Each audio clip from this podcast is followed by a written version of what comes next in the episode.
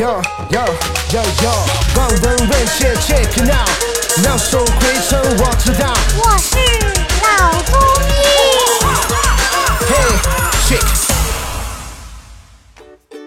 本节目由上海团市委、上海中医大、上海青联、上海医卫青联、辣椒智库联合出品，由上海徐浦中医医院特别支持，喜马拉雅独家播出。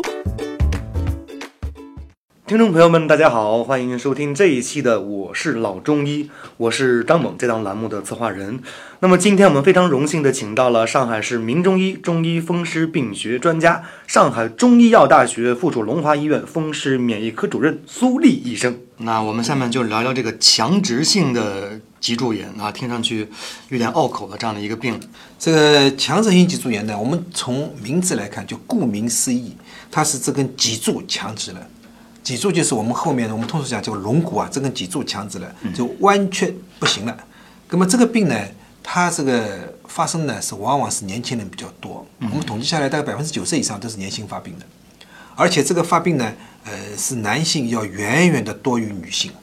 以前统计是九比一，就是九个男性一个女性。现在随着这个检测的手段的发展，现在大概六到七比一，也是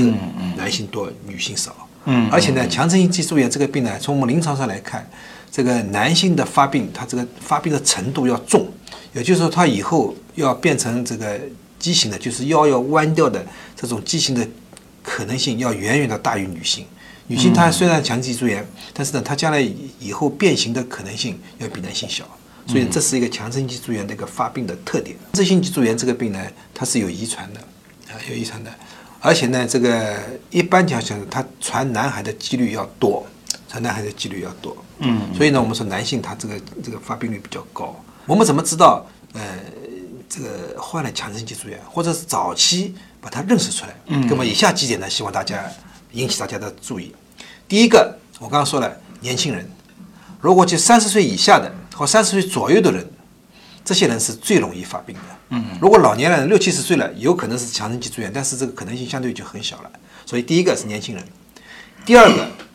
如果你出现了不明原因的腰痛，也就是说你这个腰痛啊，特别是这个下腰痛，就是这个靠近屁股这种地方下腰痛，嗯，这种地方如果是没有什么特殊原因的，就是你没有剧烈的这个摔一跤创伤，没有踢球被人家踢一脚，嗯，没有从自行车下重重的摔下来，或者从山坡上滚下来，就没有这种外因的。平常的时候你就突然呃就慢慢慢慢开始腰痛了，特别是下腰痛，就是近屁股这种地方腰痛了。嗯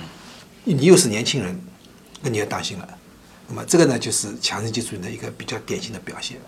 强直性脊柱炎它这个疼痛呢，它还有特点，什么特点呢？